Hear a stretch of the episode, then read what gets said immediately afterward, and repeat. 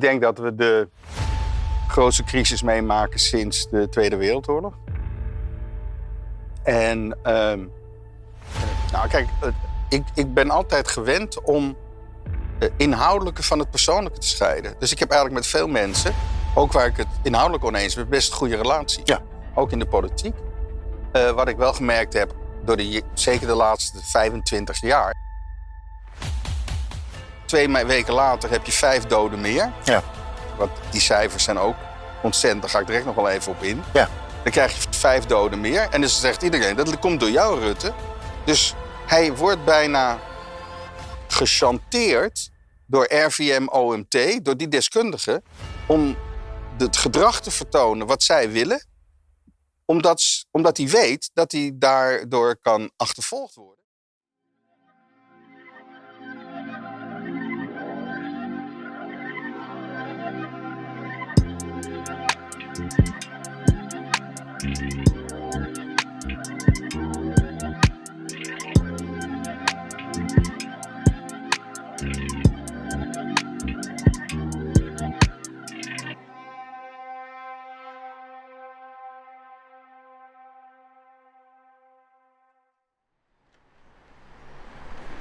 Welkom bij Horen Zien en Praten vanuit het Pleintheater in Amsterdam. Vandaag hebben wij als speciale gast Maurice de Hond. We gaan Maurice een aantal vragen stellen die betrekking hebben met de omgang omtrent de COVID-maatregelen. En ik weet zeker dat Maurice een aantal interessante dingen aan ons eh, gaat vertellen. Dus ik stel voor eh, dat jullie meegaan. Ga mee! Welkom bij weer een nieuwe aflevering van Horen Zien Praten. Ditmaal met een bijzondere gast, uh, Maurice de Hond. Welkom Maurice. Fijn dat je wat tijd voor ons kon vrijmaken.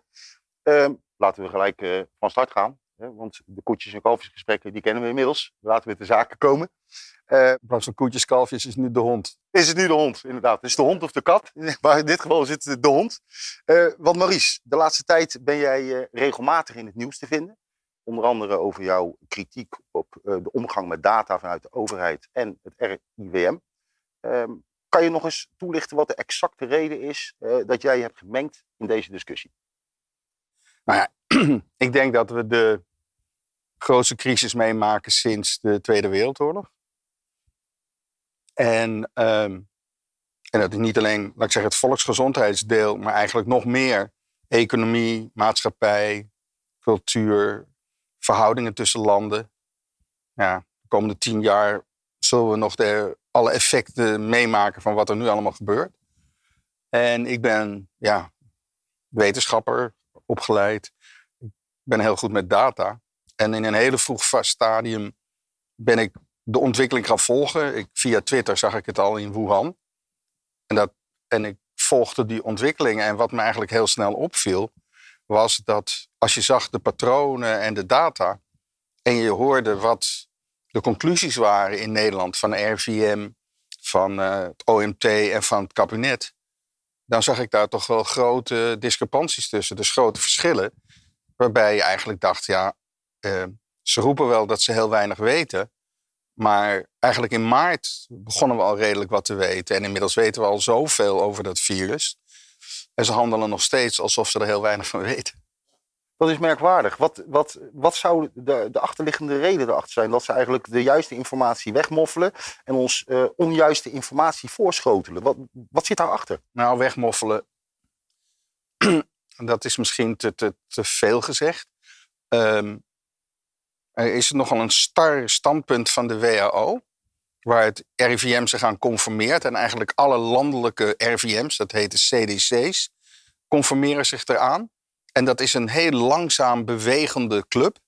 Waarbij je kan zeggen, ja, als het niet een grote crisis is, dan zeg je nou, als we het nog een half jaar later weten, ook niet erg. Maar nu, elke dag dat je iets eerder weet, waardoor je een betere beslissing kan nemen, hoe beter het is. En dat zit niet in de genen van het WHO. Dat zit helemaal niet in de genen van het RVM. En totaal niet in de genen van Jaap van Dissel. En dat betekent dus dat veel van wat er in het buitenland al bekend is, dat lijkt gewoon niet uh, tot Nederland door te dringen. Ligt ook voor een belangrijk deel aan de media, die daar heel weinig aandacht aan schenken. Ja, want uh, interessant dat je dat even aanraakt.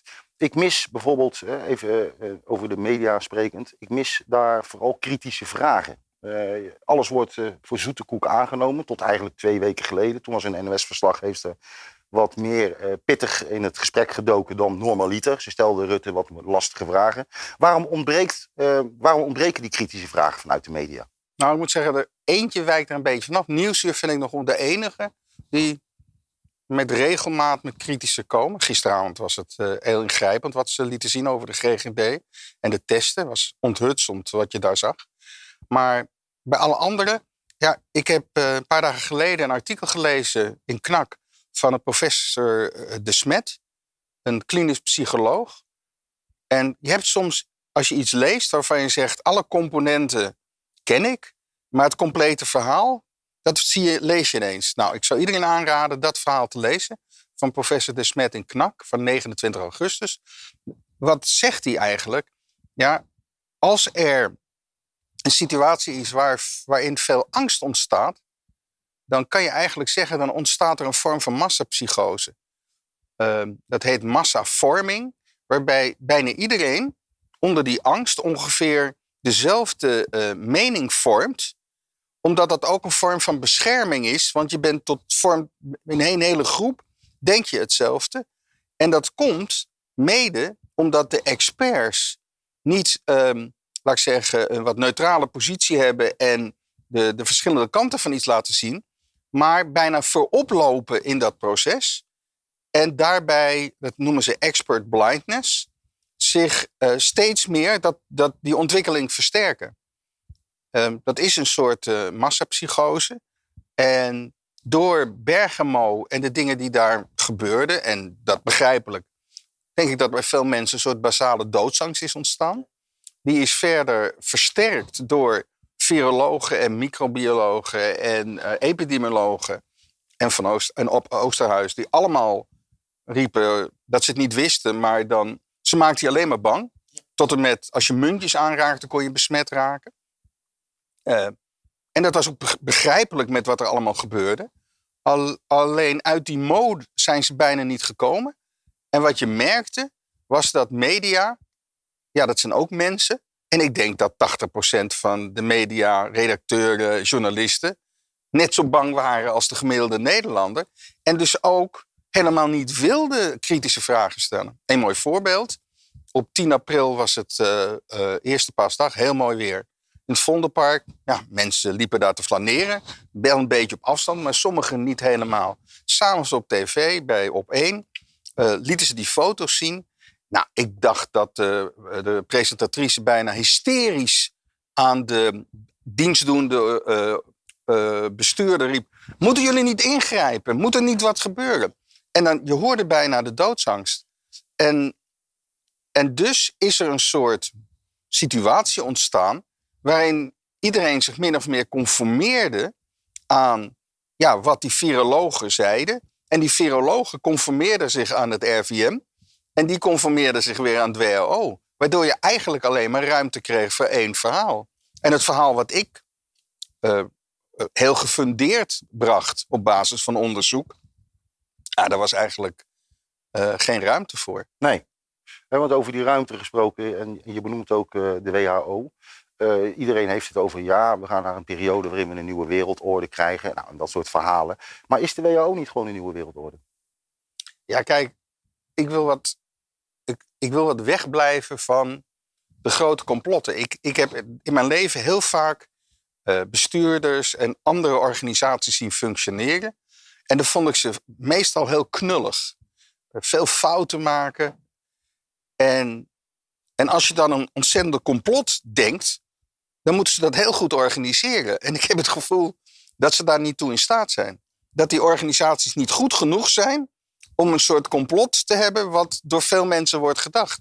Ik begrijp dat je denkt dat het een groot complot is, want het zijn ja, op zichzelf intelligente mensen die geacht worden veel kennis te hebben. En die doen allemaal onbegrijpelijke daden. En die onbegrijpelijke daden worden volgens mij te veel gezien als het is een complot. Ik denk dat het. Um, Onkunde is, zeg jij. Ja, nou, dat, die man noemde dat in dat artikel expert blindness. Je bent zo gefocust op iets met de kennis die je hebt, dat je eigenlijk daarbuiten geen enkel alternatief scenario meer toelaat. En dan ben je er ook gevangen van. Ehm, en die, bedenk wel dat die experts die op tv komen, dat zijn allemaal BN'ers geworden. Uh, bedoel, ik riep over Ab Oosterhuis. Het is zoiets. Hebben we een afspraak met op één. Hij mag elke avond komen, behalve als hem afzeggen. Zoiets was het een tijd lang. En wat je dan ziet gebeuren, is. Ja, die, hebben, die groeien in een rol. Die komen. Patricia Bruining zie ik ook bijna elke dag. Of op het journaal of op één vandaag. Ja, voor die mensen is het een, een, een geweldige tijd. En het is fijner om voortdurend de waarschuwing te doen. Of er, let op, er komt een tweede golf. Ik heb wel gezegd van de, uh, die mensen die de tweede golf roepen, die worden gesponsord door Volkswagen. Er komt een tweede golf uh, aan of zo. Dat, ze hebben een aantal mantra's. Die herhalen ze. En dan heb je de bestuurders, die zijn ook bijna gehypnotiseerd. En die, die herhalen diezelfde mantra's.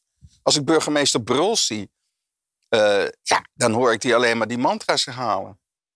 Ja, want ook nog een interessant stukje. Jij, jij was en bent in feitelijk uh, de stem van het onderbuikgevoel van Nederland, hè, door de opinies uh, te peilen.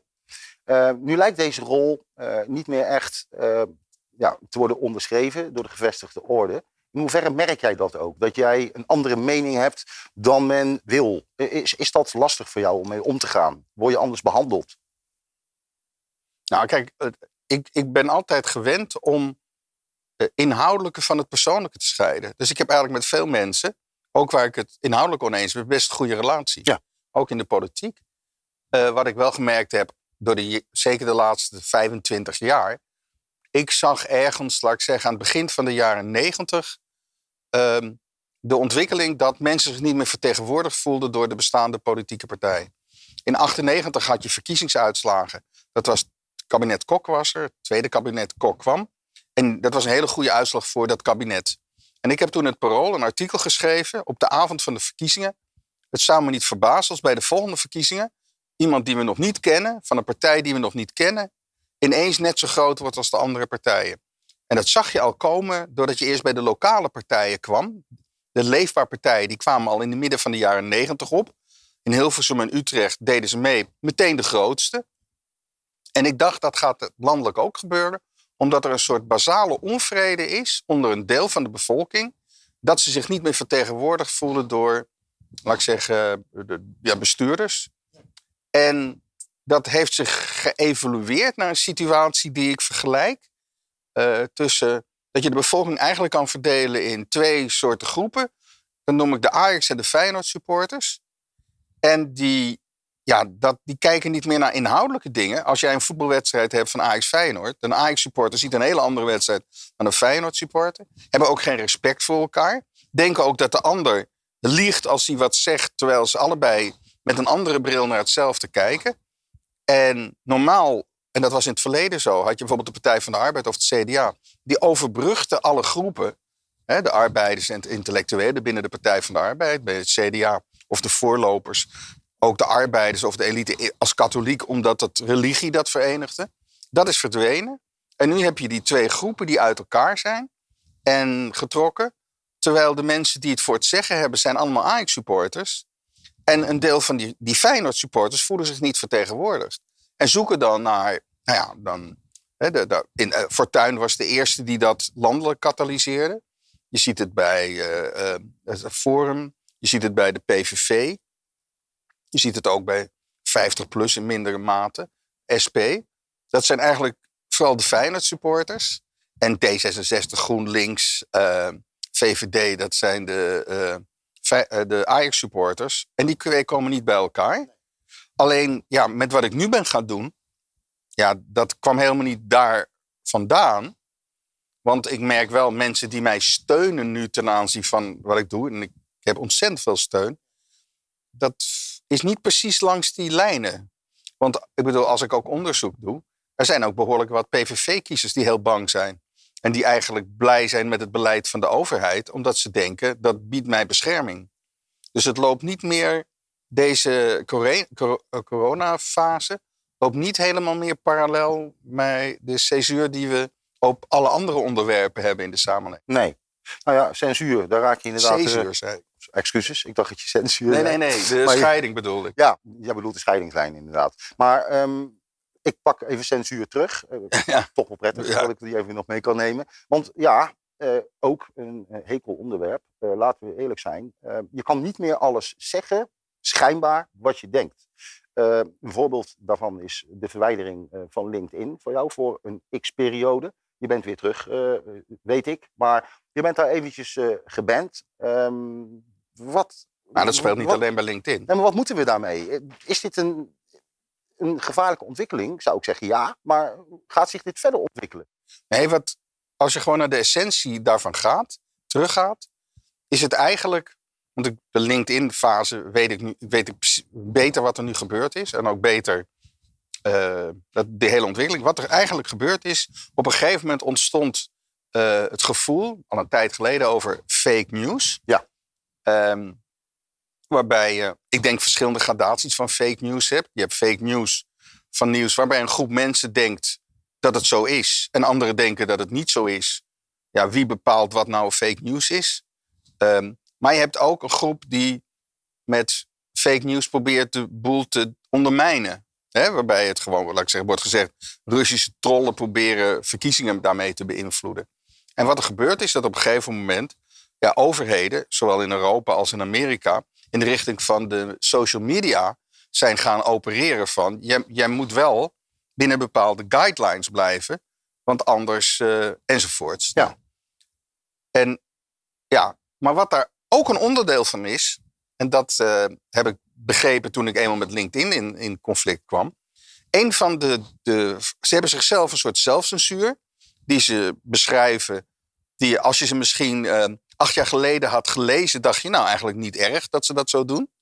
Alleen in de uitwerking gebeuren twee dingen. In de eerste plaats zie je dat overheden zwaarder aan het drukken zijn... wat nou precies de grens is waar je op moet ingrijpen.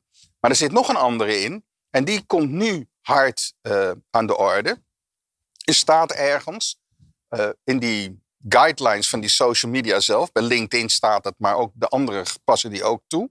Dat jij eigenlijk binnen de lijnen moet blijven die, laat ik zeggen, door de volksgezondheid als betamelijk wordt gezien. Het staat er een beetje geformuleerd wat de WHO formuleert en het RVM. Als ik dat drie jaar geleden had gelezen, had ik daar niks bij gedacht. Wat er nu bij komt is, ja, als je de guidelines van de WHO neemt, dan bestaan eh, besmetten via aerosolen niet.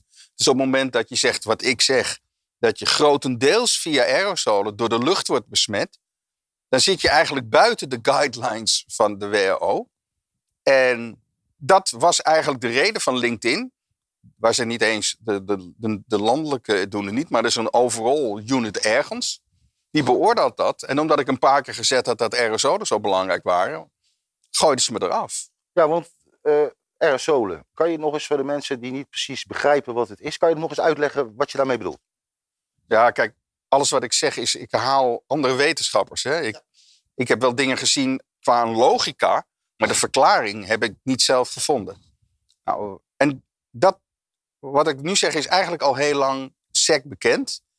Als je een virus hebt, kan je afhankelijk van het virus op verschillende manieren besmet worden. Het HIV-virus gaat via lichaamsvloeistoffen.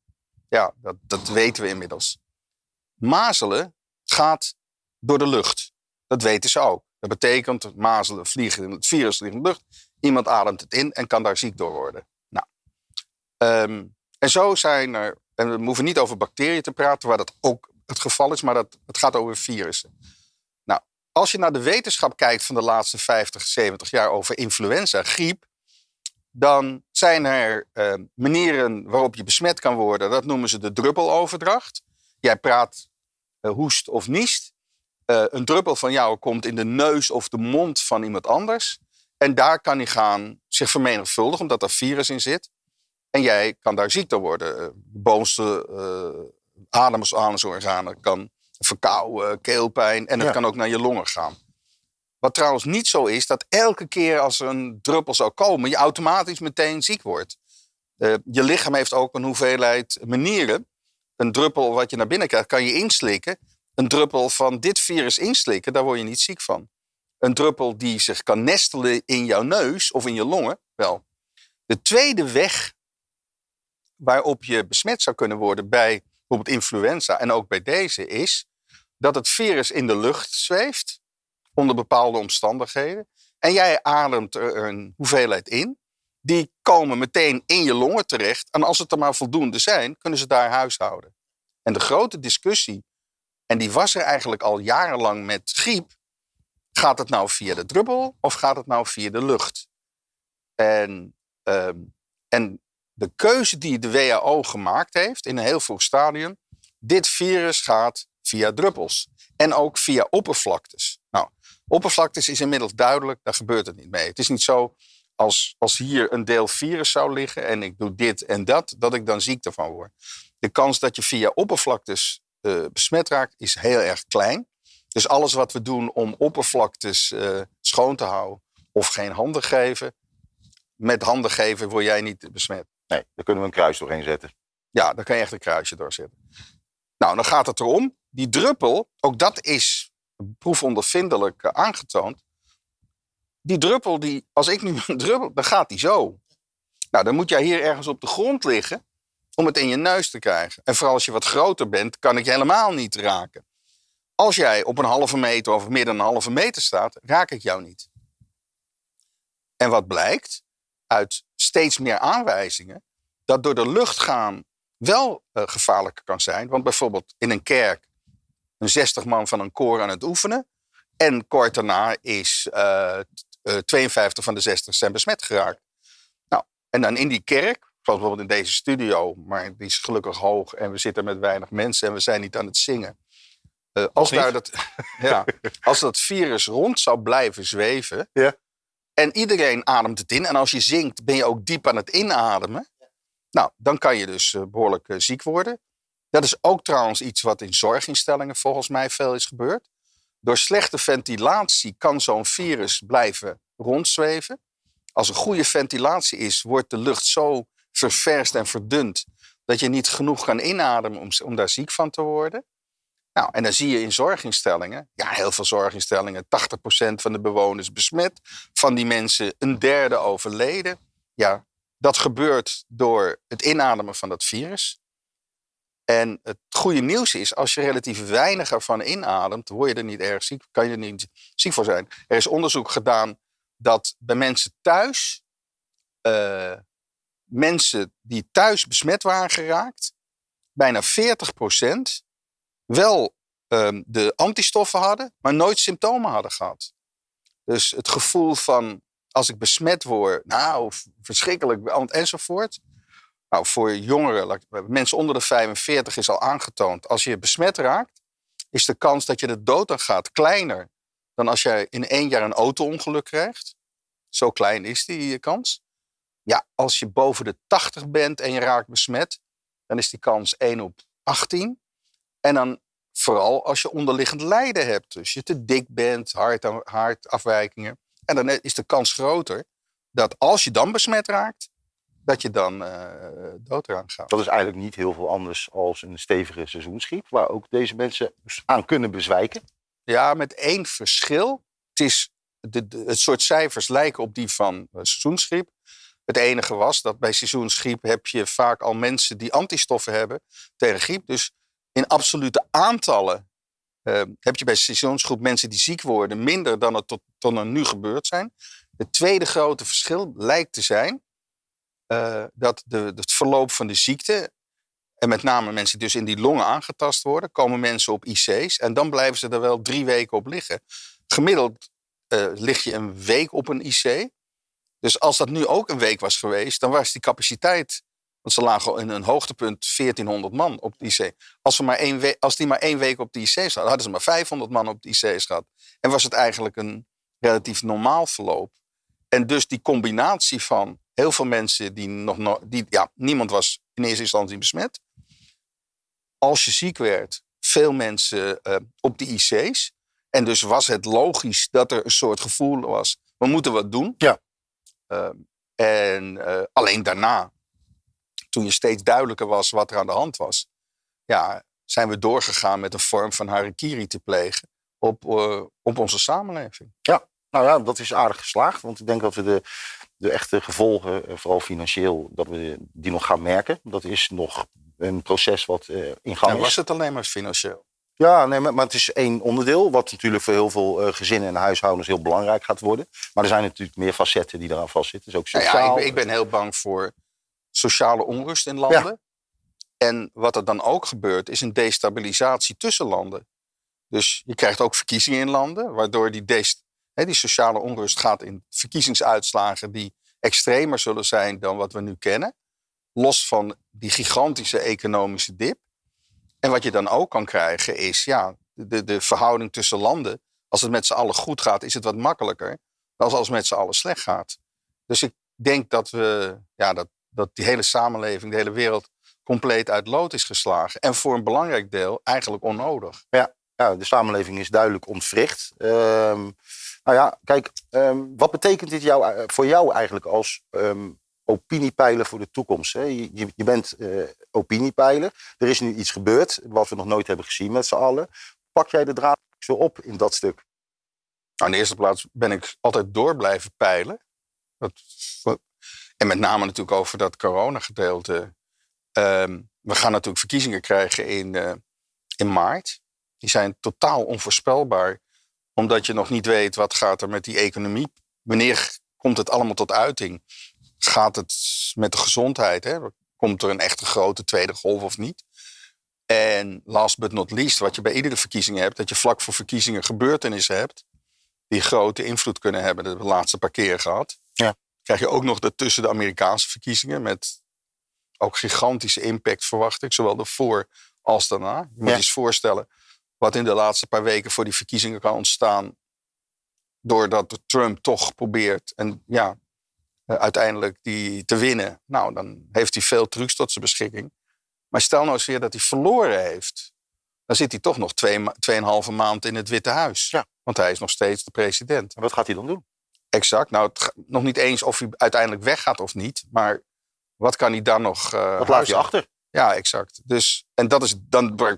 In Spanje is de economie 20% achteruit gegaan. Hier 8,3, even uit mijn hoofd. Ja, maar Terwijl de verhoudingen... Nederland is relatief nog gunstig. Maar ja, we- alleen, ja, de, de, er zijn totale industrieën. De toerisme is bijna weggevaagd. Evenementenbranche weggevaagd. Nou, ik denk dat een groot deel van de horeca uiteindelijk eh, eh, moet. Cultuur. Ja, het, ik bedoel... ehm, Is het dan eigenlijk een depressie in plaats van een recessie straks? ik denk dat de depressie nog een, een, te kleine naam is. Ik denk dat You Ain't See Nothing Yet wat we gaan krijgen. Ik, ik vergelijk het ook op een andere manier. Want er zit nog een hele interessante component. Die er ook is ontstaan.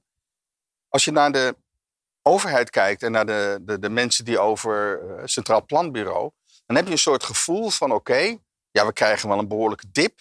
Als we er voldoende geld in gaan, dan gaat het weer omhoog. Ze hadden het over de V wat je gewoon heel duidelijk ziet, is iets wat ja, ik in 1995 in een boek had beschreven, alleen anders dan dat nu is gebeurd. Ik heb een boek geschreven over internet en alles wat ik dacht wat internet zou gaan doen. En een van de dingen die ik beschreef, we krijgen dus een elektronische snelweg enzovoort. En toen zei ik, ja, waarom zouden we als we een vergadering in Rotterdam hebben, een uur in een auto gaan zitten vanuit Amsterdam, daar vergaderen en dan weer terugkomen? Waarom gebruiken we dan niet de technologie? Ja. Dus mijn voorspelling was ergens in 2005, 2010 gaan we een fors deel van onze eh, manier van leven, of kopen, eh, vergaderen, met die technologie doen. Nou, en dan heb je eigenlijk ook A, minder wegen nodig, eh, ook minder kantoren.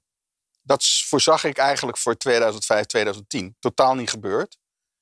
Eh, wat je nu ziet is dat doordat mensen vier, vijf maanden hebben moeten zoomen en andere dingen, ja, geforceerd dingen doen die ze in het verleden gewoon niet deden, waarvan je hoort, jeetje, dat valt me eigenlijk wel mee. Dus je ziet dat op een hele grote manier menselijk gedrag gaat, is veranderd. Ook ten aanzien van, ga je nog naar restaurants toe? Eh, winkelstraten, hoe gaat dat precies? Kantoren. Dus ik heb het gevoel, het lijkt net alsof we in 2020 in een tunnel zijn beland. En als het redelijk weer wat normaliseert, ik bedoel als de dreiging van het virus eh, voor de mensen langzamerhand weg is, ehm, dat je dan de wereld van 2035 overhoudt. Alleen die 15 jaar hebben we overbrugd in vijf maanden. of een jaar. Ja. Maar de hele structuur is zo anders. Dat geeft zulke schokken. Want een deel van winkelstraten worden eh, niet nodig.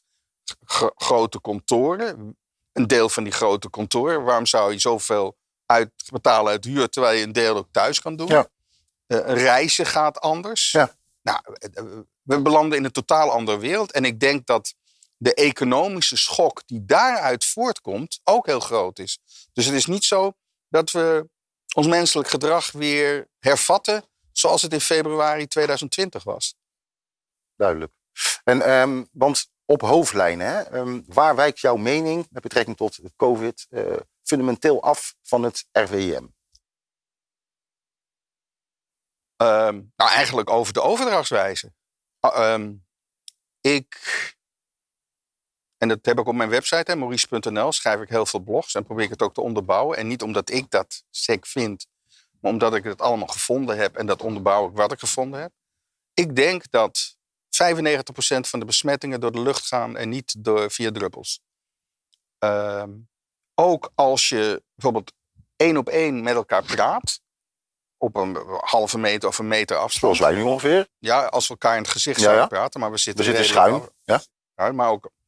En één van ons tweeën zou besmet zijn, dan is het niet de druppel die bij jou in je mond of je neus komt, maar ik stoot dan ook uit ehm, aerosolen die wat langer blijven zweven. En als we lang genoeg één op één zo praten, dan, en er is te weinig ventilatie, waardoor, en het blijft wat hangen, dan adem jij het ook in. En dan kan jij besmet worden of ik besmet worden. Maar dan is het vooral face-to-face en op korte afstand. Ja. Op langere afstand is het al, wordt het al te Dat- breed. Omdat het naar beneden valt. En een goede ventilatie, die ik hier niet echt voel op dit moment, maar oké. Maar een goede ventilatie helpt ook veel, omdat het dan sowieso verwaait. Ja. Het, ik denk, en ik ben niet de enige, want ik zie eh, in die wetenschap ook, maar ik ben aan de percentage, 95%, wel aan de hoge kant vergeleken met anderen.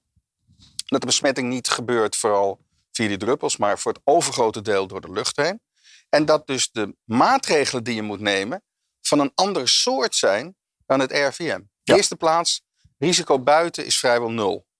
Buiten zouden we ons geen enkele beperking op hoeven te leggen. Hooguit, praat niet binnen een halve meter te lang zo van elkaar. Eh, maar voor de rest, doe wat je wil doen, want daar gebeurt niks. Nee. Wat ook qua gezondheid goed is.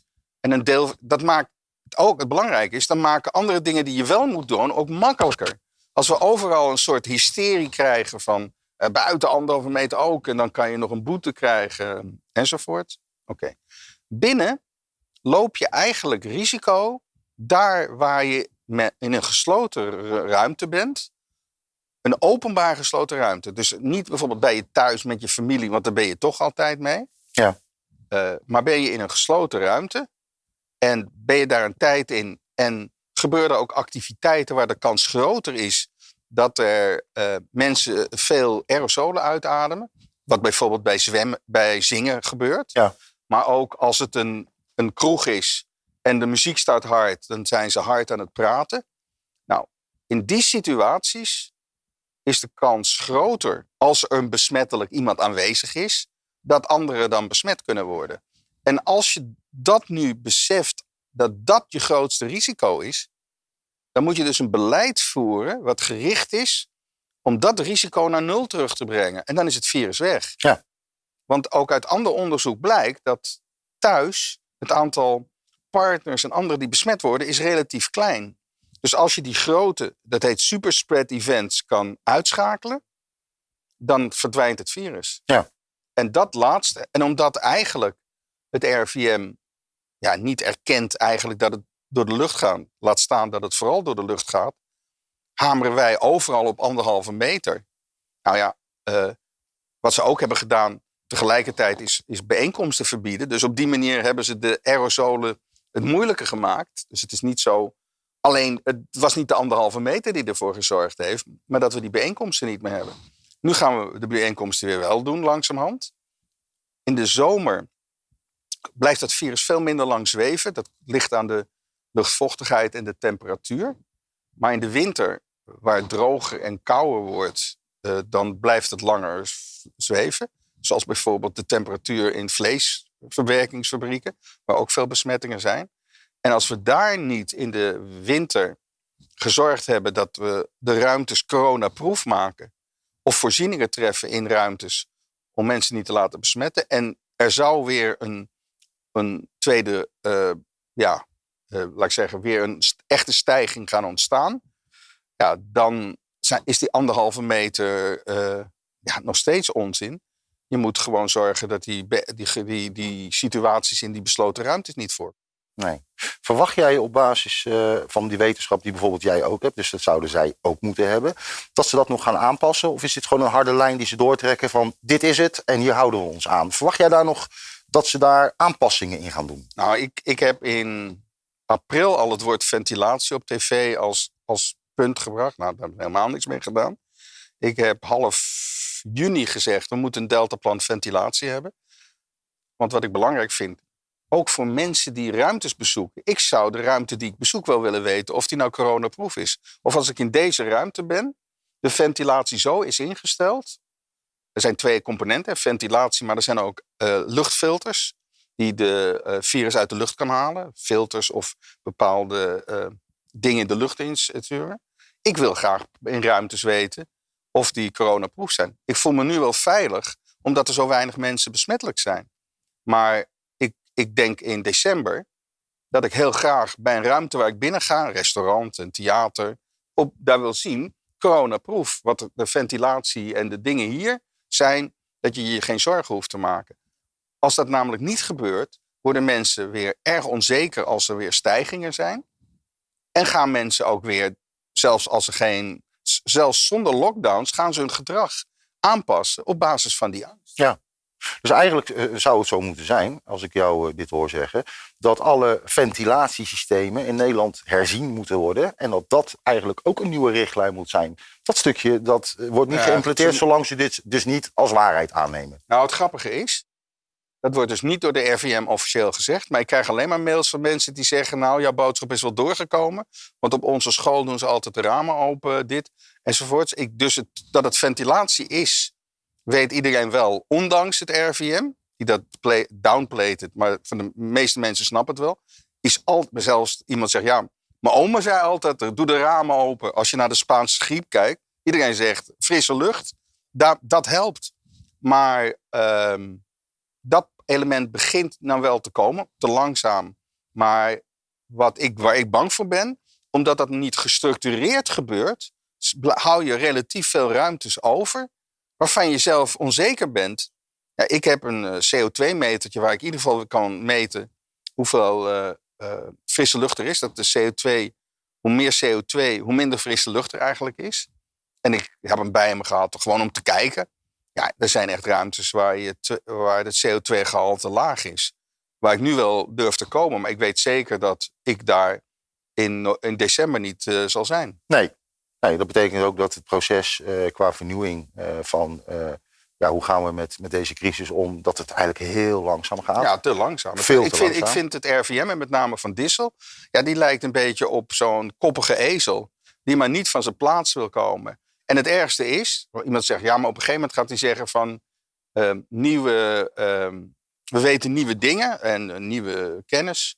Of, eh, en alleen dat zal hij nooit zeggen. Wat hij altijd zegt is, als hij iets nieuws probeert te zeggen, zegt hij altijd, dat zei ik altijd al. En dan gaat hij de nuance aanpassen, hooguit. Het voordeel is wel, ik, heb, ik krijg steeds meer contacten met wetenschappers uit het buitenland en ook uh, belangrijke wetenschappers. In zowel Duitsland als Amerika is er een grote kentering heeft plaatsgevonden. Merkel heeft drie weken geleden in een persconferentie gezegd dat aerosolen heel belangrijk zijn. En die is nu ook bezig om in Duitsland een, uh, te zorgen dat, laat ik zeggen, wat ik dan het deltaplan ventilatie heb genoemd, daar ook min of meer wordt uitgevoerd. En Amerika is vorige week een groot congres geweest van de Academie van Wetenschappen. En daar zijn een aantal wetenschappers van verschillende uh, disciplines bij elkaar. Aanvankelijk was het alleen de medische wetenschap, de virologen. Maar wie opgekomen zijn, zijn de natuurkundigen. Die ook een brief geschreven hebben naar de WHO over de aerosolen. En met een paar heb ik regelmatig contact. En dat, die conferentie was voor die twee groepen wetenschappers. En Fauci was degene die het opende. Dus het is evident dat in het beleid in Amerika aerosolen nu een grote rol gaan spelen. Dus als je dan in Duitsland en in Amerika dat zo evident gaat zien, dan denk ik toch wel dat over twee maanden in Nederland dat ook wel gaat oppikken. Ja, want het is toch een beetje copy-page gedrag. Hè? Eh, Ja, maar dat gaat wel heel langzaam in Nederland Ja. hoor. Nederland heeft bij nogal wat punten. Waar je gewoon in het buitenland heel indringend onderzoek ziet. En zegt, jeetje. En dan zegt Nederland, nou nee, we gaan nog eerst zelf onderzoek doen. En dan krijgen ze vier maanden later hetzelfde uitkomst. En dan gaan ze actie ondernemen. Eigenaardig. Want eh, als we ook eens even kijken naar onze bestuurders. Hè. Ik pak even een persoon uit die eh, afgelopen week eh, voortdurend in het nieuws was. De heer Grapperhaus. Ehm, wat vind jij van die controversie omtrent zijn huwelijk? Wat, wat moeten wij daarmee? Nou, toen ik alleen de, de, de, de eerste foto zag, dacht ik, nou ja, dat kan je gebeuren, weet je. Een Ja. bordesfoto. Dan kan ik me ook wel voorstellen, dat, en jij staat daar, dat je niet tegen, weet je wel. Dus dat vond ik nog niet zo erg. Ja, het, wat er vervolgens gebeurde, dat er foto's kwamen van dat tijdens het huwelijk zelf hij ook mensen een hand gaf.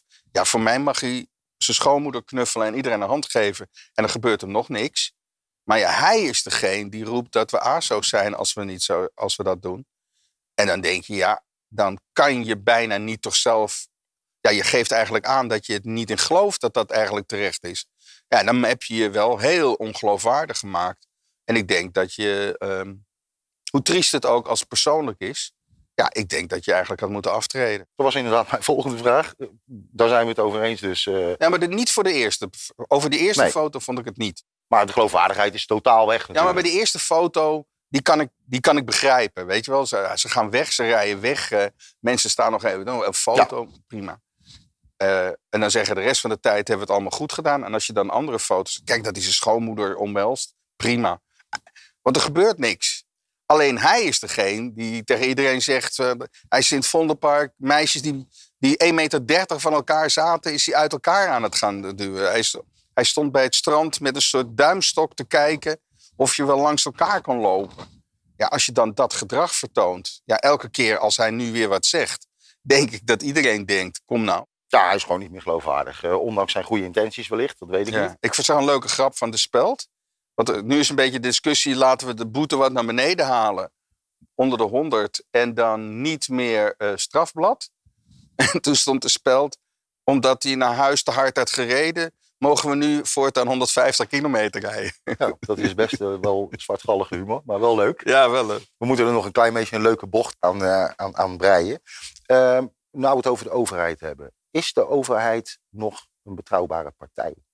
Is, zijn zij nog geloofwaardig in hun functioneren zoals ze dat nu laten zien? Ja. Kijk, weet je, wat het grote probleem met deze fase is geweest en nog steeds is, en dat beschrijft die professor De Smet eigenlijk fantastisch in, in dat knak. Zowel Rutte als de jongen hebben hun lot helemaal in de handen gelegd van het RVM en OMT. Ehm, en die doen eigenlijk precies wat het RIVM en het OMT zeggen. Nou, waardoor komt dat? dat? Is eigenlijk een soort risicomijdend gedrag. Stel nou eens voor dat Rutte ergens in april had gezegd: Nou, ik zie die cijfers, het wordt steeds beter. We, ondanks dat het OMT zegt dat we nog voorzichtig moeten zijn, door de economie wil ik het toch veel meer openen. Dus we gaan meer dingen doen. Nou, vervolgens krijg je op dezelfde avond twee mensen van het OMT in het journaal. Twee weken later heb je vijf doden meer. Ja. Want die cijfers zijn ook ontzettend, daar ga ik direct nog wel even op in. Ja. Dan krijg je vijf doden meer. En dus zegt iedereen, dat komt door jou, Rutte. Dus hij wordt bijna gechanteerd door RVM OMT, door die deskundigen, om het gedrag te vertonen wat zij willen. Omdat, omdat hij weet dat hij daardoor kan achtervolgd worden. Omdat een groot deel van de bevolking ook angstig is gemaakt. Als een groot deel van de bevolking ontspannen is, dan gebeurt dat niet. Maar als er, ik, ja, 60, 70 procent van de mensen denkt inderdaad, als ik niet op anderhalve meter sta, dan kan ik morgen doodgaan. Ja. Ik zeg het nu even overdreven. Ja, als Rutte kan daar bijna niet zich aan onttrekken. Ehm, ik hoor hem ook wel eens dingen zeggen waarvan ik denk, ja, kwantitatief, hoe kan je dit nog zeggen? Eh, eh, de reproductiefactor, die is 18 dagen oud. En die wordt op een hele rare manier, slechte manier berekend. Dus als je gaat roepen, de reproductiefactor is nu puntje, puntje. Is echt, als je dat hoort zeggen, dan weet je dat die man er eigenlijk geen verstand van heeft. Want het is gewoon oud, oud materiaal.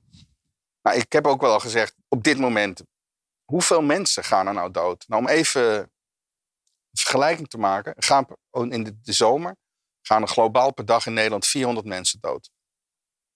Aan longkanker, van die 400 zijn het er 30. Aan COVID-19 zijn het er twee. En ik krijg zoveel mails van mensen die zeggen dat ze thuis zitten te trillen. Nog steeds. En elke keer als er maar weer uh, ongunstige cijfers zijn, weet je wel, dan uh, krijgen ze weer een soort zenuwinzinking. Ja. ja, dat doet ook wat met het immuunsysteem. Neem ja, ik, dat, ik denk dat dat niet goed is voor je gezondheid. Nee. Maar ook voorkomen onterecht. Kijk, ze dachten in het begin 3% van de mensen die ziek worden overlijden eraan. Nou, dat was pittig geweest. Nou, nu blijkt het 0,2% te zijn. En vrijwel alleen maar oudere mensen. Ook heel erg, maar we praten over relatief lage aantallen. En dat gebeurt ook met andere ziektes. Uh, per dag gaan er ook twee mensen dood aan het verkeer. Ik zeg wel eens van, uh, als we nou op de snelwegen uh, in plaats van 100 maximaal 30 maximaal gaan rijden, dan hebben we misschien nog maar 20, 200 doden per jaar. Gaan we dan met z'n allen 30 kilometer rijden per uur omdat we dan minder doden hebben? Of blijven we toch 100 kilometer? En, en nemen we het voor lief? Neem je wat, ja, neem je het voor lief. Ja. En ja, uit die mode komen ze niet. En je had gehoopt dat, dat je leiding had die, die eigenlijk het voortouw nam naar een soort veilig gevoel van mensen. Maar ze blijven eigenlijk dat onveilige gevoel onderhouden. Met als summum natuurlijk eh, burgemeester Bruls. Volgens mij heeft die man elke nacht natte dromen over zijn rol die hij nu heeft. Die hij waarschijnlijk nooit in zijn leven had verwacht dat hij die zou hebben. Ja, en hij zegt regelmatig dingen waarvan ik zeg, nou, ik, dan gooi ik weer een schoen naar de televisie. Oh, het was op, op, op was een hele mooie dag. Mensen buiten, nou prima. Drie, vier miljoen mensen buiten, goed, mooi weer, hutje mutje. En toen s'avonds zat ik in, uh, op één. En toen werd uh, getoond hoe, ja, hoe iedereen hutje mutje zat. En toen kwam Bruls zeggen, nou, als ik dit zie, uh, in de zomer zullen we toch wel harde maatregelen moeten nemen, weet je wel. En dan, ja, ik denk, en als hij het roept, heb ik ook nog een gevoel, hij geniet ervan. Nou, want we komen ook heel dicht bij de spoedwet. Er is vandaag een demonstratie in Den Haag eh, tegen die spoedwet. Wat naar mijn gevoel uh, best wel een ding is. Uh, dat betekent dat één persoon, in dit geval Hugo de Jonge, heel veel zeggenschap kan verkrijgen door die spoedwet. Wat moeten we daarmee en wat roept dat voor gevoel bij jou op zo'n spoedwet? Nou, die spoedwet is, juist als je dat artikel van professor de Smet leest, ja, die, die spoedwet maakt een onderdeel uit van de, ja, van de hysterie en uh, wat je nog verder doet op dat terrein. En je gaat dan, en dan schrijft het ook artikel, niet alleen dat die politici dingen doen waarvan je, als je dat in februari had gezegd, zeg je nou, misschien, misschien in China, maar niet hier. Ja. Maar ook nog een groot deel van de mensen die zeggen, doe maar, doe maar, want ja. dan word ik gered of zo. Nou, ja. het is echt, dus uh, ja, ik vind die spoedweg op zichzelf een goed. Ja, we kregen ook een vraag uh, uit iemand vanuit de Joodse gemeenschap. Die uh, echt uh, ja, de vraag aan jou wilde voorleggen. gezien de geschiedenis. is dat een extra lading voor de Joodse gemeenschap? Was zijn vraag. Nee. Dat voel jij niet zo? Nee, dat voel ik gewoon niet zo. Nee. Oké. Okay. Wat ik wel zie. Ehm, ik zie pro processen ontstaan die wel een beetje lijken op dingen die mijn vader vertelde over wat er in de oorlog gebeurde. Waarbij uh, mensen nou, in, in, ook elkaar gingen verraden of zo, weet je wel. Dat toch ook... Uh, ja, daar doelde hij, hij ook echt op. Maar, ja. ja, maar die associatie heb ik zelf niet. Wat ik wel vind, want we hebben het daar straks nog even gehad over media. En toen hadden we het over nieuwe media. Maar het fascinerende is, de oude media zijn, bij, zijn eigenlijk net zo erg. Als je bijvoorbeeld de Volkskrant neemt. De Volkskrant, als jij, als jij het enige wat je uit Nederland zou hebben, de Volkskrant leest en verder niks, dan weet je absoluut niet wat ik doe. Hooguit één keer een, eh, een, een kranten, een tv-recensie die mij wegschreef. columnisten, drie, vier, die me eh, ridiculiseren. Geen, geen regel over eh, de activiteiten of mijn opvattingen. En dus in zoverre is het niet alleen de nieuwe media. En dat heb je ook eh, ja, op andere. De NRC Handelsblad heeft eigenlijk één keer wat goed geschreven, omdat de columniste Rosanne Hertzberger schreef: We hebben meer Maurice de Hons nodig. Nou, dat was het al ongeveer. Eh, Radio 1, behalve bij Dit is de Dag, ben ik nooit gevraagd. Bij, eh, ja, bij, bij Prem een keer, midden in de nacht, door Prem zelf. Twee uurtjes, moet ik zeggen, dat wel. Maar dat was wel premtime en niet primetime. nee, het, het, het, het- laat ik zeggen, een tegengeluid eh, wordt eigenlijk eh, niet op prijs gesteld. Nee. Nou ja, eh, ik vind dat ook echt een, een, kwalijke zaak. En vele Nederlanders met mij. Dat we toch telkens meer in het keurslijf worden gedrukt van hou je mond en luister naar ons. Wij weten het. Nou, het blijkt dat het niet in alle gevallen zo is. Ehm, Nou, nog een schapje erger. Door de angstpsychose die is ontstaan. En die in het begin begrijpelijk was. Hè, als je die opname in Bergamo zei. En de WO zei 3% gaat er dood aan. Ja, dat ja, zag er best wel eng uit. ja, ik had ook eh, desinferende in mijn auto en Ja. zo. Alleen na één, twee weken, toen ik veel meer bestuur... En de cijfers trouwens in Nederland ook. Die werden na drie weken wel een stuk beter. Was dat bij mij ook heel erg verschoven. Alleen die angst werd erin gehouden. En die angst wordt er eigenlijk ingehouden om jou te dwingen het gedrag te doen wat zij willen. Mooi voorbeeld. Op een gegeven moment nam de cijfers iets toe van de, de nu per, maand, per week. Waarbij je ook echt moet bedenken. De grote stijging die we zien hangt ook samen met het aantal testen wat uitgevoerd is. Inmiddels doen we nu twee keer zoveel testen per dag dan drie weken geleden. En toen hebben we gisteren, eergisteren 700 en nog wat besmetten gehad. Wat trouwens nog een technische fout ook was. Die werd wel bij het NOS-journaal gezegd.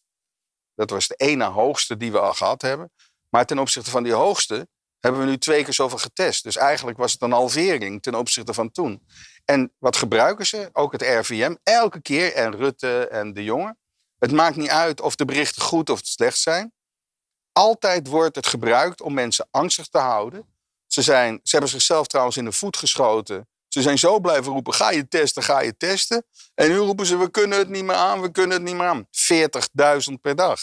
En waarvan eh, per dag 39.500 niks hebben. Althans, in ieder geval geen eh, corona. En die 500 die er wel positief uitkomen, voor een deel kan je er ook vraagtekens achter zetten. Nou ja, ehm, is, ehm, stel dat de spoedwet echt eh, er doorheen gedrukt wordt op structurele basis. Is dat dan een aanslag op onze democratie? Nou, de wet zegt misschien niet, maar als ze hem gaan uitvoeren, misschien wel. Ja. Moet Verwacht jij dat, dat, wij dat als volk gaan pikken ook? ja, dat, dat beschrijft die de Smet ook, omdat we zo bang zijn gemaakt. En we zo door die experts als het ware in een soort keurslijf zijn gedwongen. Als we daar ons niet aan ontworstelen, dan blijven we door die angst dingen eh, accepteren en zelfs goedkeuren. die we onder normale omstandigheden nooit zo hadden gedaan. En dat is wat. In, in, die psychose zit een behoorlijk deel van de mensen hoor. Ja, ja, heel veel mensen zijn echt heel bang. En, en begrijpelijk als je onwetend bent en je, je krijgt die beelden door. En je wordt gevoed. bang. En, je- en ze houden je bang. Ja, je wordt gevoed. het- Ik bedoel, het woord tweede golf was continu. Was op een gegeven moment waren de cijfers iets aan het stijgen. Toen had je Ernst Kuipers bij een van de tv-programma's. En die was aan het vertellen, als het volgende week weer verdubbelt... en de week daarna weer verdubbelt en daarna weer verdubbelt... hebben we op een gegeven moment eh, IC's weer vol. Toen zei ik, als je dan nog vier weken verdubbelt... hebben we 50 miljoen mensen die besmet zijn in Nederland. Ja, je kan dat getalletjes wel maken. Maar wij krijgen absoluut niet meer de situatie zoals in maart. Eh, van 1400. eh, als je momenteel ik, de IC's liggen er nu 36. Ja, waar heb je het over? Ja, dat is op, op een eh, inwonersaantal van 17 miljoen. Hè, is dat, Ja, maar ook- je moet het dan op de capaciteit. maar het moet het dus- toch makkelijk kunnen dragen? Hè, Ja, het- maar- zorgsysteem. Maar, maar nou, nogmaals, je kan alles gebruiken om mensen angstig te Ja. maken. te ja, dat doen ze ook. Eh, want merk je dat de mainstream media jou anders behandelt dan voor de coronacrisis? En zo ja, hoe merk je dat? Nou ja, Je wordt niet uitgenodigd meer? Of je wordt... ik word, ik word heel erg genegeerd. Ja. Ik dacht toen ik eenmaal... Ik was op 19 april bij Op 1. begreep dat er nog wel heel veel aan vooraf was gegaan voordat ik mocht. Nou, Zoals? toen- ja, nou, ik, er was al eerder tegen me gezegd, wil je komen? En toen ineens zeiden ze, nee, kom toch maar niet. Oh. Nou ja, ik weet niet waar interne reden. Maar uiteindelijk kwam ik op de 19e en was het wel zo dat ze me naast eh Ab Oosterhuis zetten.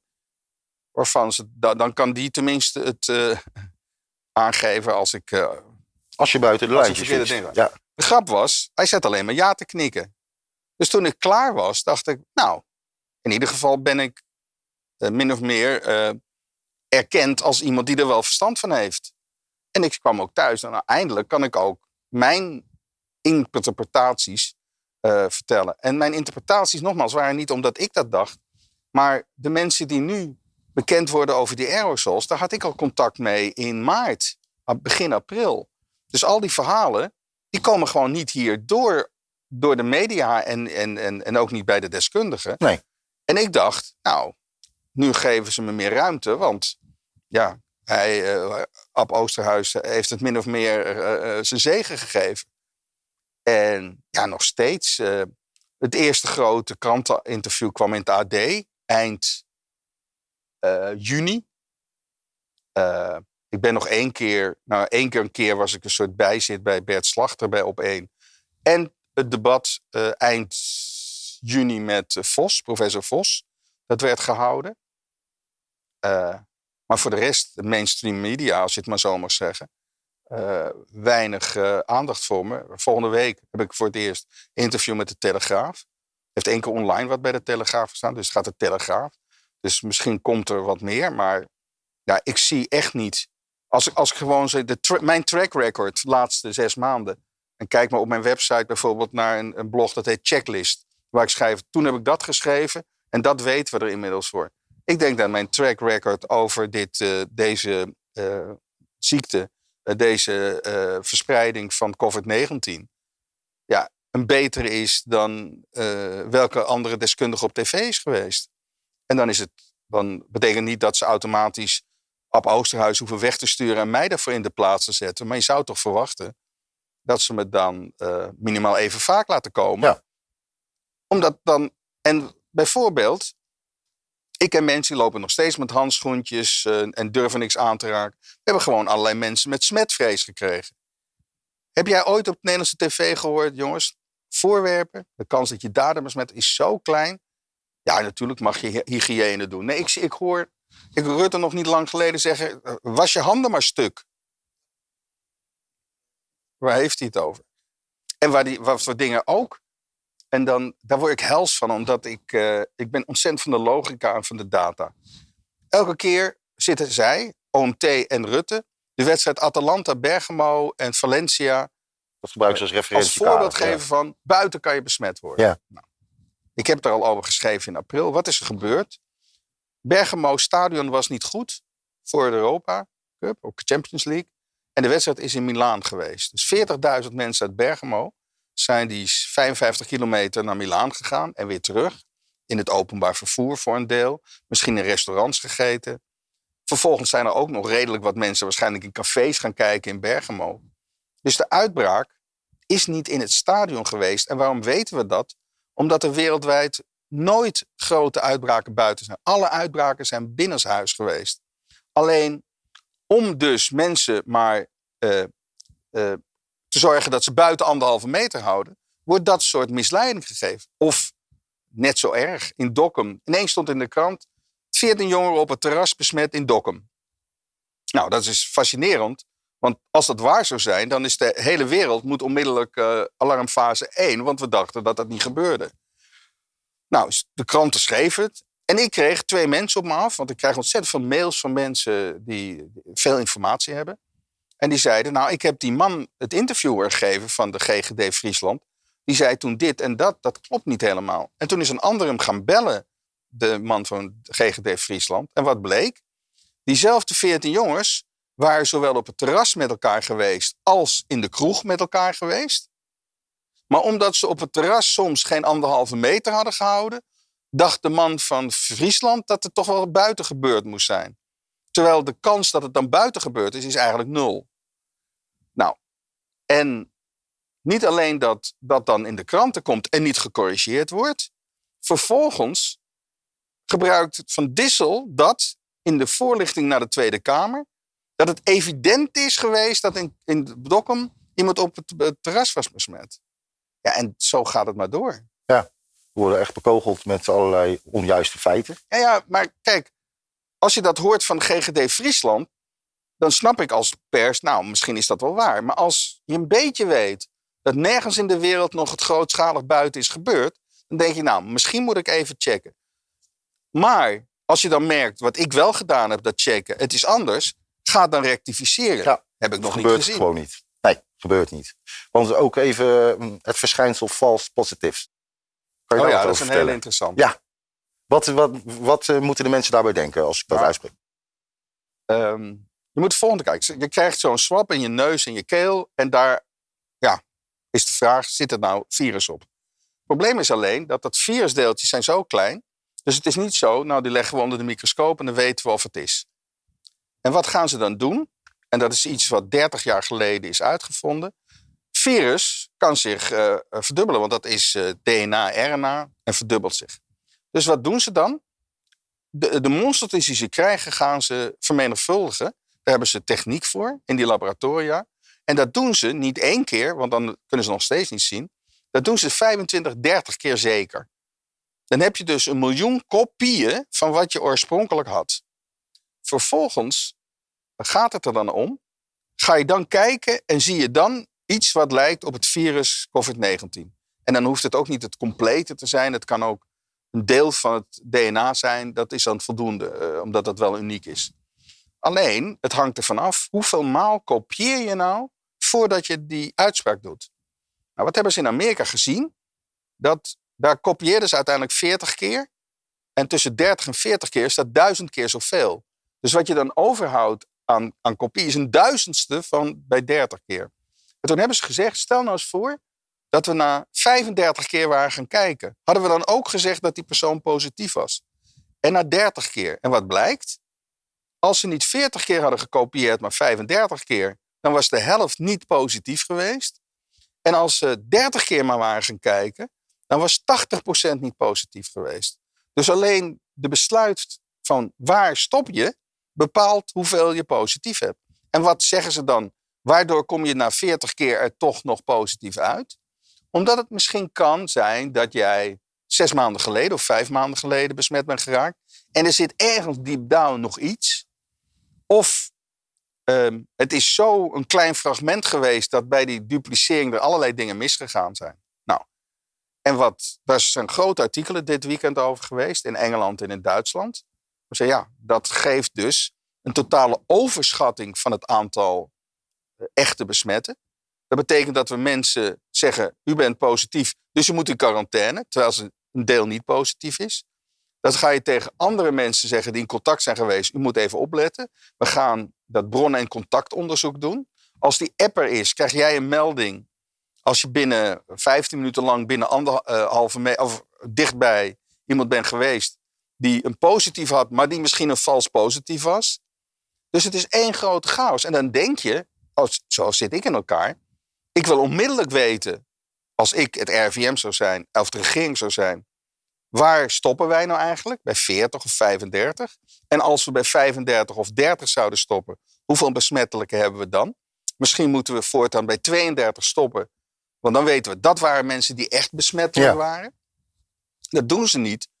En dat ergert me, omdat dat eigenlijk is een totale gebrek aan veel informatie willen hebben om goed op te beslissen. Omdat ze eigenlijk denken, ja, het is misschien beter dat we 700 besmetten hebben. Want dan gaat iedereen zich gedragen zoals wij willen. Terwijl als we zeggen dat het er maar 150 echt zijn, hoe kunnen we ze niet eh, eh, bang maken? Ja.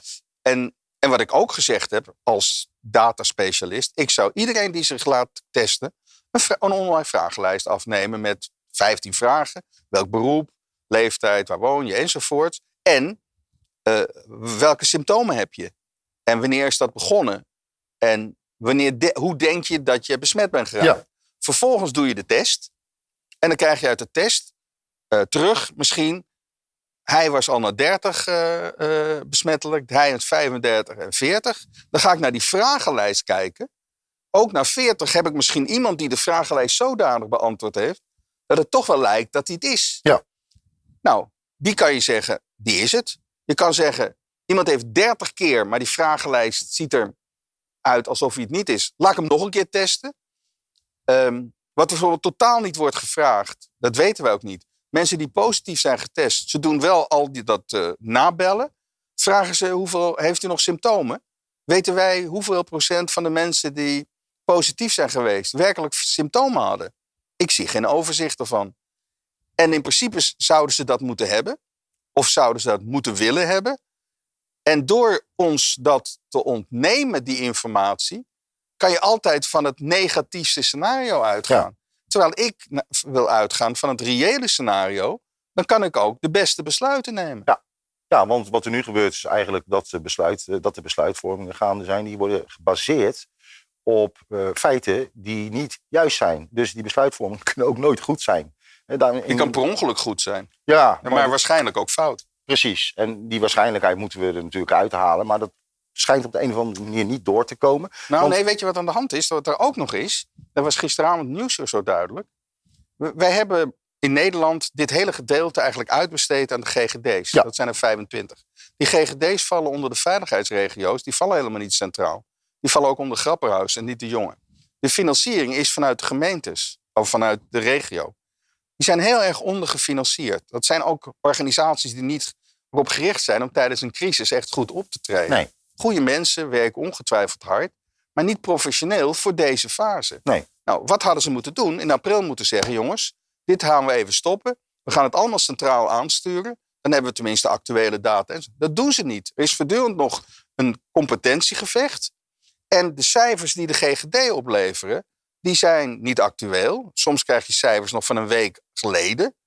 Uh, die eilen na. Ja, en dan gaan ze ook nog een een dashboard maken om dan ook per regio te kunnen beslissen. Maar die cijfers per regio zijn ook niet actueel. Dus alle besluitvormingen daaromheen, die zijn, die zijn niet goed. Nee, die zijn niet goed. Nee, nee. Want um, kan je ook nog eens uitleggen wat een, een PCR-test precies is?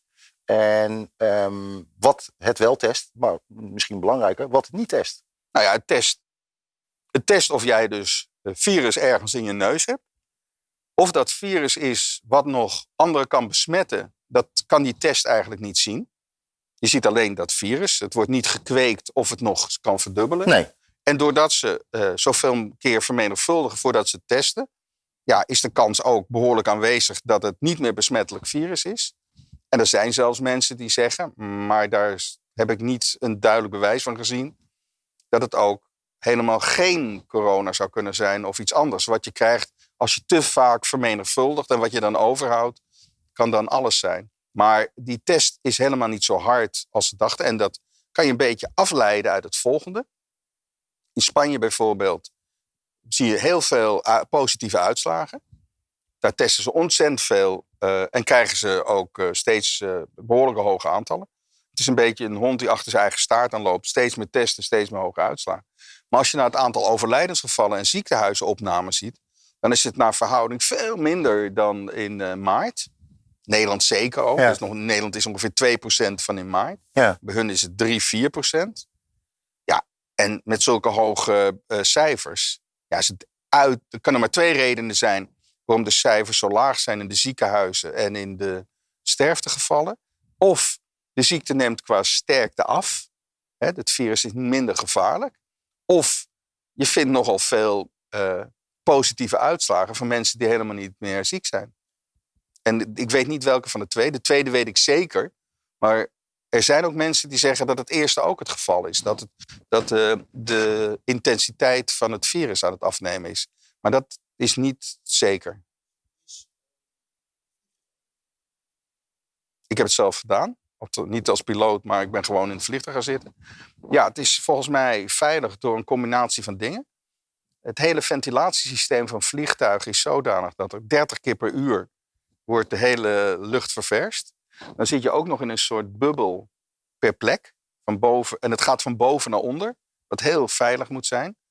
Van onder naar boven is veel zwaarder. En dan heb je ook nog allemaal mondkapjes. En er zit nog een HEPA-filter in dat systeem. Dat betekent dat het, als het virus er is, wordt het eruit gehaald. Ja, uh, ik, en dan nog het aantal mensen wat echt besmettelijk is, is ook laag. Ja, ik, heb, uh, ik ben fijn naar Italië geweest voor een week op vakantie en ik vond het heerlijk. Dus jij denkt niet dat um, het groen licht, dat je weer mocht vliegen, uh, dat het heeft bijgedragen aan uh, meer besmettingen? Jij zegt dat is relatief veilig ja, dat is niet door het vliegen zelf. Wat er natuurlijk wel gebeurt is door de vakantie. Dat mensen in bepaalde landen dat virus hebben opgedaan. Ja. En dat meegenomen hebben. Maar dat kan net zo goed met de auto zijn geweest. Maar het is niet door het vliegen zelf. Nee, maar wat ik eigenlijk mee wil Indirect. zeggen... Ja, maar wat ik eigenlijk mee wil zeggen is dat ik het verwonderlijk vind dat de regering ons in een soort van dwangbuis houdt.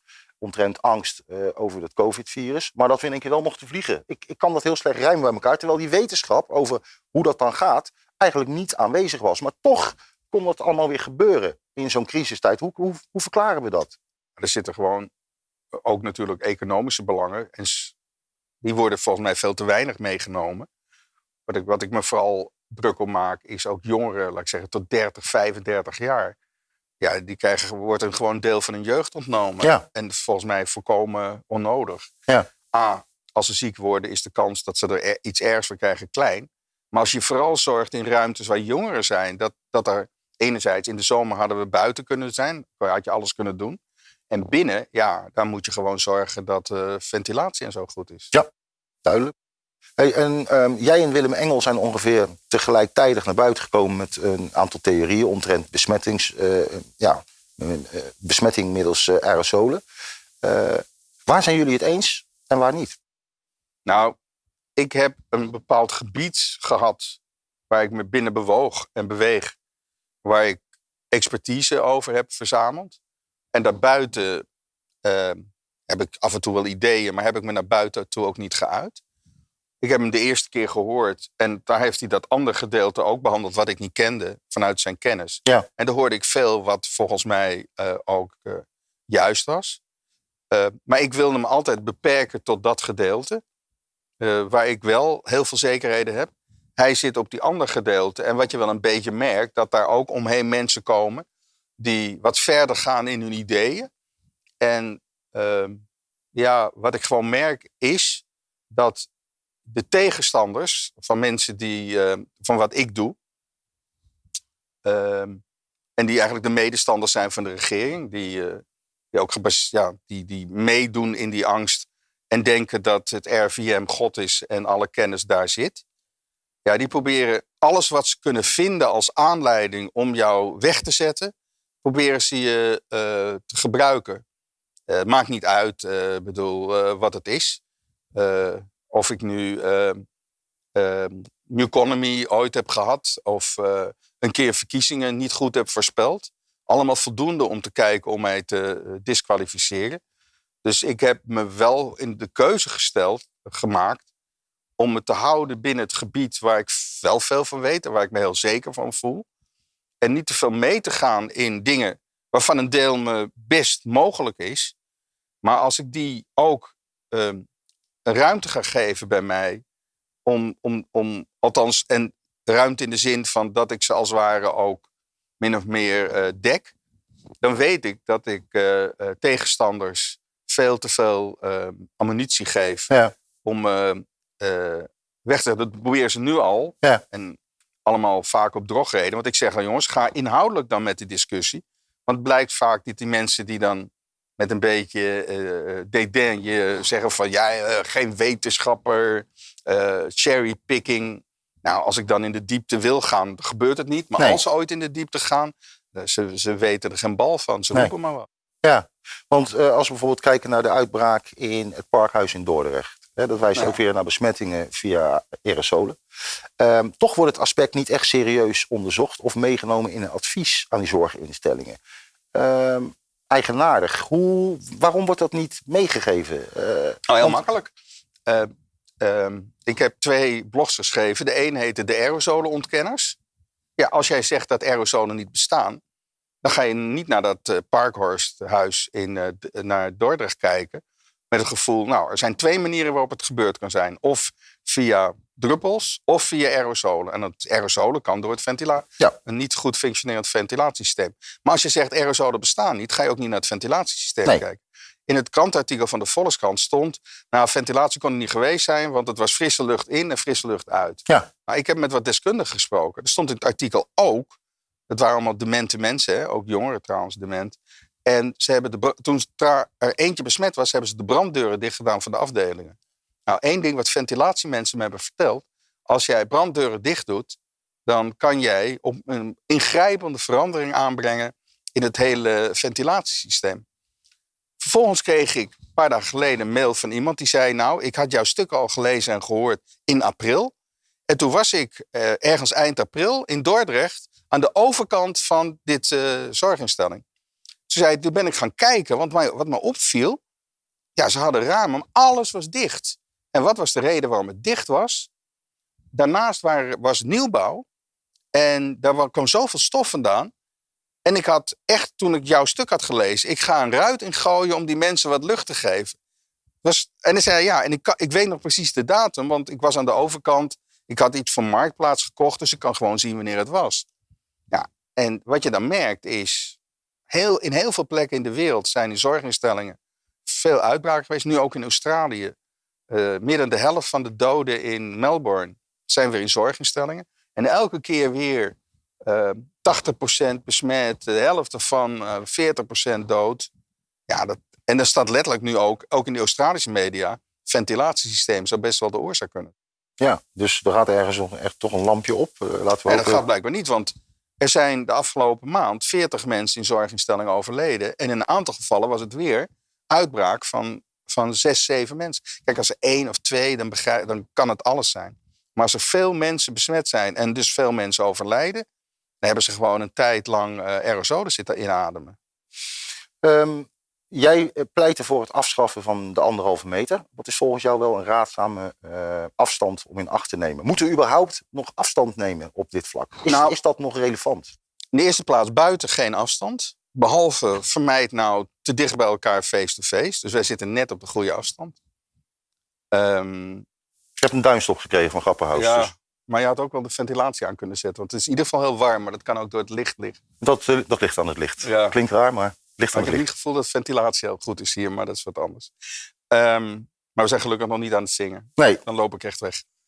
Ehm, eh, wat ik gezegd heb, buiten dus niet. Binnen in Italië zie je ook dat, eh, los van het feit dat ze naar mondkapjes dragen, dat ze daar één meter houden. De cijfers in Italië zijn eh, ongeveer zoals in Nederland. Ik heb in een soort alternatieve persconferentie gezegd: laten we binnen nou één meter doen. Dat deed ik eigenlijk omdat ik dacht: als ik ga roepen, binnen hoef je ook niks te doen. Ja, dan hoef ik maar één zin uit te spreken en dan neemt niemand je serieus. Nee. We zijn zo geïmpregneerd met anderhalve meter. Dat ik denk, nou, laten we er dan voor binnen nou één meter van maken. Dan kan er al eh, twee keer zoveel mensen in. Hè? Dat, qua afstand van oppervlakte. En ja, en wat is één meter nog? Ja, bedoel, dat is ongeveer de afstand die we normaal ook eh, eh, ja, doen. je staat normaal ook niet met de neus tegen Maar elkaar. dat soort Nee. hysterische anderhalf, anderhalf, anderhalf. Daar word ik, en het is ook grappig. ehm, er is ooit is, heeft iemand gezegd volgende. ehm, als jouw enige instrument een, een hamer is, dan is ieder probleem een spijker. Nou, dat heb ik vertaald.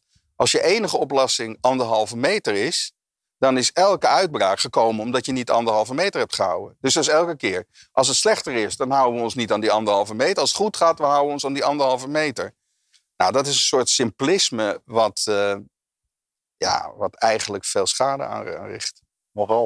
Hey, en ehm, in hoeverre is het dragen van een, mondkapje nog relevant? De testen in Amsterdam en Rotterdam in bepaalde delen van het centrum zijn opgegeven afgelopen woensdag. Eh, het experiment, zoals u het mooie benoemde, was eh, ten einde gekomen. Eh, als het echt zo'n verschil zou maken, hè, dat je dat mondkapje op moest, plichtmatig, dan zouden ze het ook niet afschaffen, denk ik. Dan Nou, de eerste ze niet mee plaats, stoppen. bu buitenmondkapje is onzin. Ja. Daar, daar zei in de Geven ze dus expliciet geven ze dat al aan. Ja, nee, met buiten sowieso. En daar zei een professor van. Als je buiten een mondkapje draagt, dan kan je beter ook een, in ieder geval ook een helm opzetten. Want de kans dat je een tak op je hoofd krijgt is net zo groot als je buiten besmet wordt. Nou, binnen zit je, kan je in een wat andere situatie zitten. Ik heb al gezegd, je moet eigenlijk elke binnenruimte coronaproof of niet maken. Als die coronaproof is, betekent dat je er veel kan. Hoef je ook niet uh, afstand te houden eigenlijk. Alleen weer die 1 meter face-to-face zou ik binnen 1 meter face-to-face zou ik niet doen. Maar op het moment dat uh, het niet een coronaproefruimte is, maar je moet toch in die ruimte zijn, uh, dan. En, en je zit eigenlijk in een fase waarin er redelijk wat nieuwe besmettingen zijn. Dan is een mondkapje overal een verstandige keus. Zoals nu ook in het openbaar vervoer. Dat Ja. kan ik begrijpen. Ja. Ehm, als je tegelijkertijd zegt, je hoeft ook geen anderhalve meter te houden. Dus als jij, als we dus in een, laat ik zeggen, in een theater zouden zitten. En het is in dat gebied toch, gaat het niet echt geweldig. En je hebt eh, wel een goede ventilatie. Dan kan ik me voorstellen dat je zegt, doe nou een mondkapje aan. Waarom? Niet zozeer omdat jij zelf minder, eh, eh, helemaal niet besmet kan worden. Maar ook omdat de kans dat jij aerosolen verspreidt kleiner is. Zeggen mensen, ja, maar dat, door die stof gaan die aerosolen wel. Nou, daar gaat het niet om. Grotere druppels die uit jouw mond kunnen komen, die, terwijl ze vallen, kunnen die oplossen, het vocht. En dat kunnen ook aerosolen uitkomen. En ik heb ook een hele interessante studie gezien, vond ik heel fascinerend. Waarin ze twee situaties met elkaar vergeleken hebben op een cruiseschip. Waarvan in het ene schip zich ehm, eh, geen mondkapjes hebben gedragen, maar op een andere schip wel. En vervolgens hebben ze gecheckt hoeveel er besmet waren. En het interessante op het cruiseschip waar uiteindelijk iedereen mondkapjes is gaan dragen, bleek een groot aantal mensen besmet te zijn, maar geen symptomen gehad te hebben. Iets van 85 procent. En dat wijst op iets waarvan ik ook al veel aanwijzingen zie. Naarmate je meer inademt, is de kans dat je ziek wordt groter. Hangt waarschijnlijk ook van de leeftijd af en je gezondheid. Maar als je dus relatief weinig inademt, dan is de kans behoorlijk groot dat je wel geïnfecteerd bent, maar geen symptomen hebt. En hoe gek het ook klinkt, dat is bijna een soort vaccinatie. Het zou mij niet verbazen als ze die kant op zouden willen, als ze een keer goed gaan nagaan. Hoeveel moet je nou inademen om er niet ziek van te worden, maar wel beschermd te worden? Als je dat zou weten, Als je de denk juiste verhouding hebt. Ja. in de juiste verhouding. En Ja. nogmaals, per leeftijd kan dat verschillen. Ja.